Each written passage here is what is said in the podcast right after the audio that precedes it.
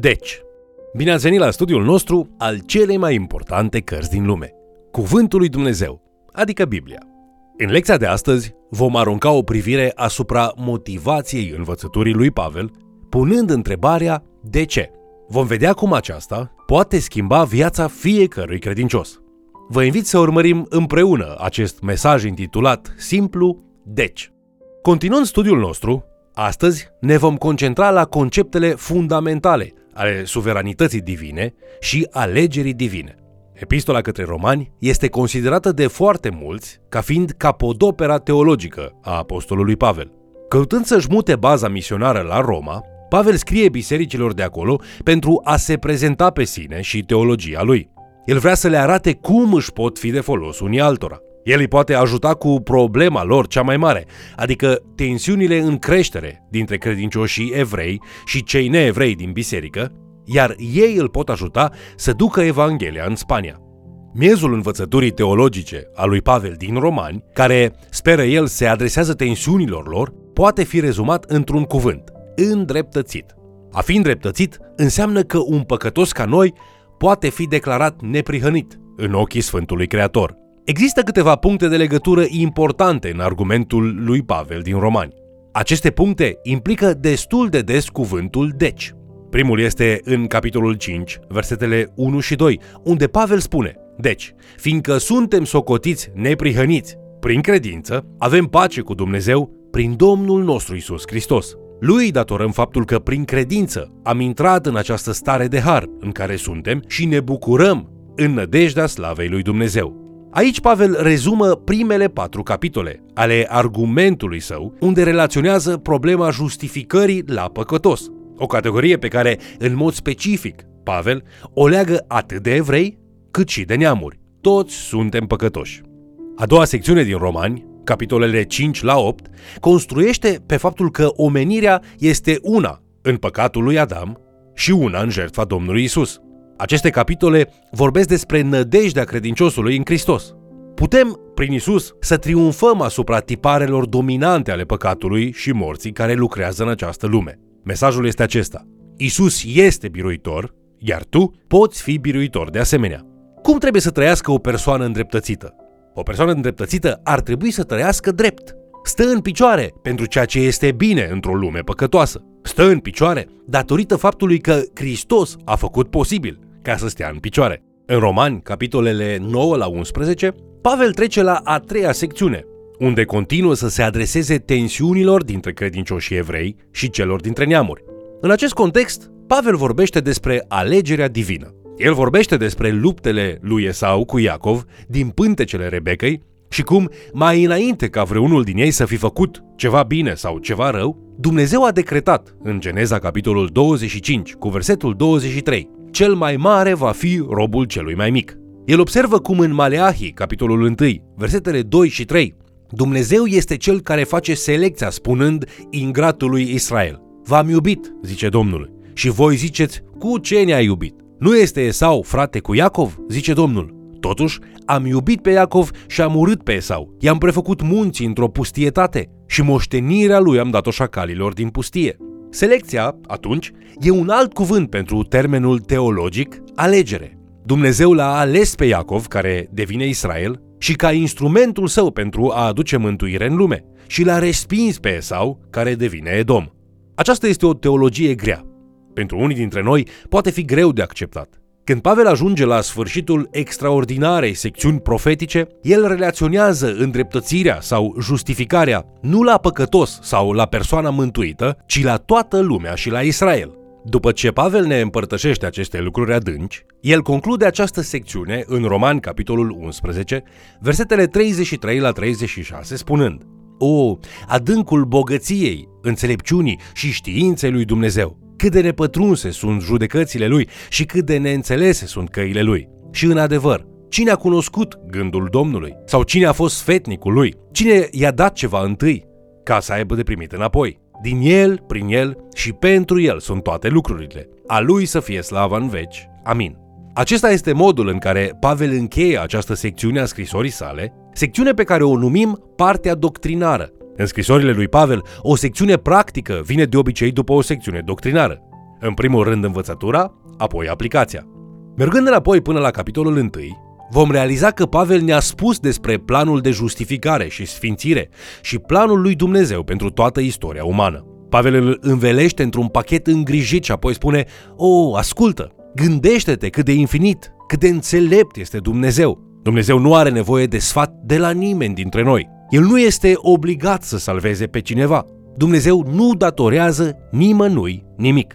Nu veni la Dumnezeu cu idei preconcepute despre ceea ce crezi tu că este drept sau just. Dumnezeu nu are nevoie să vină la tine ca să afle ce înseamnă dreptatea. Tu trebuie să vii la Dumnezeu ca să afli ce înseamnă dreptatea, căci Dumnezeu este cel care stabilește standardul neprihănirii. Dumnezeu ne spune ce este drept. Când Scriptura ne spune despre lucruri cum ar fi alegerea, ilustrată prin faptul că Dumnezeu l-a ales pe Iacov și nu pe Esau, Israel și nu Edom, sau altă națiune, e ca și cum Dumnezeu a crăpat un pic o ușă către planurile sale secrete și ne-a lăsat să aruncăm o privire. Vedem destul ca să știm că e maestos și înțelept, dar nu unde ajuns pentru a-l înțelege pe deplin.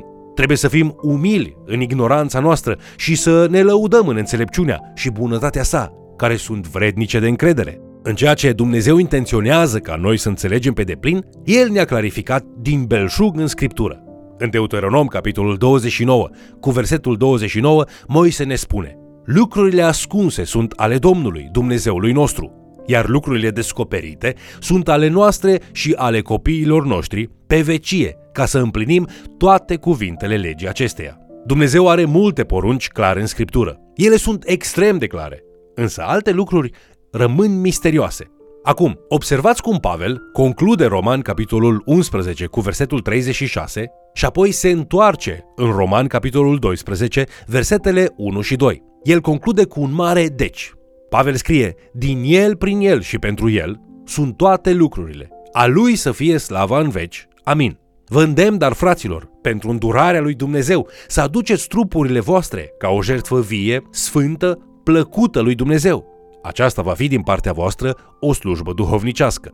La sfârșitul capodoperei sale teologice, Pavel ne spune că Dumnezeu este sursa tuturor lucrurilor. Pavel folosește expresia toate lucrurile, des, dar niciodată cu ușurătate.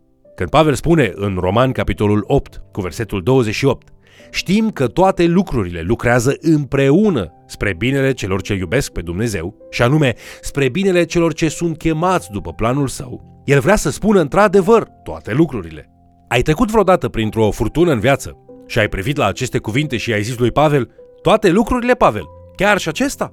Pavel ar răspunde, da, toate lucrurile. Dacă îl iubești pe Dumnezeu și dacă ești chemat după planul său, Dumnezeu poate face ca toate lucrurile să lucreze împreună spre bine.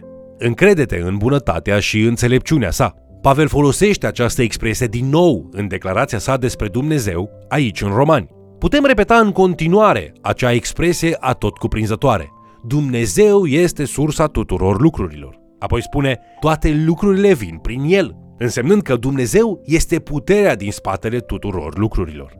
Când Pavel spune și pentru el sunt toate lucrurile, înseamnă că scopul tuturor lucrurilor este slava lui Dumnezeu. Crezi tu aceasta? Pavel începe această descoperire în Roman, capitolul 1, cu versetul 17 și ne poartă în această călătorie minunată, inspirată, până în Roman, capitolul 11, cu versetul 36, unde sumarizează Ascultă, Dumnezeu este sursa tuturor lucrurilor. Dumnezeu este puterea în spatele tuturor lucrurilor și slava lui Dumnezeu este scopul tuturor lucrurilor. Acum, după ce Pavel ne-a explicat cine este Domnul Dumnezeul nostru, el spune deci. Aici, el începe să aplice adevărul despre cine este Dumnezeu pentru noi. El spune în Roman, capitolul 12, cu versetul 1, Vă îndemn, dar fraților, pentru îndurarea lui Dumnezeu, să aduceți trupurile voastre ca o jertfă vie, sfântă, plăcută lui Dumnezeu. Aceasta va fi din partea voastră o slujbă duhovnicească. Acesta este cel mai important, deci, din scrisoarea lui Pavel. Pavel ne cheamă la acțiune, pentru că Dumnezeu este sursa tuturor lucrurilor, puterea din spatele acestora și scopul tuturor lucrurilor, trebuie să îi te predai în întregime, pentru a fi o parte acceptată și voitoare a acestei glorificări.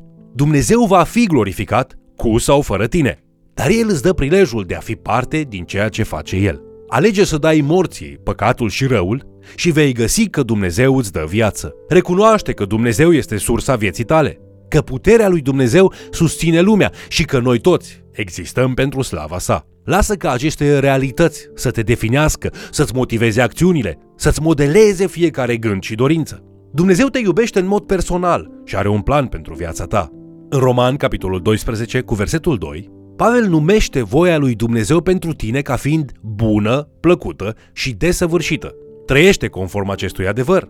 Dovedește că este adevărat, spune Pavel, nepotrivindu-te chipului veacului acestuia, ci fiind transformat prin înnoirea minții. Apoi, Pavel continuă să ne arate pași pentru descoperirea voii lui Dumnezeu pentru viețile noastre când ajunge la secțiunea aplicativă din Romani. Primul pas este a fi centrat în Dumnezeu, realizând că Dumnezeu este sursa tuturor lucrurilor, puterea care susține toate lucrurile și scopul tuturor lucrurilor, ni se spune să ne centrăm în Dumnezeu. Al doilea pas este a fi dedicat lui Dumnezeu. Pentru o aliniere între voia lui Dumnezeu și a noastră, trebuie să existe un angajament din partea noastră față de voia lui Dumnezeu. Dumnezeu nu își va descoperi voia sa particulară, individualizată pentru viețile noastre, dacă noi nu suntem gata să o ascultăm, oricare ar fi. Trebuie să ne înscriem în planul său, în primul rând, dacă vrem să descoperim detaliile. Problema cea mai mare în cunoașterea voii lui Dumnezeu nu este voia lui Dumnezeu, este voia ta.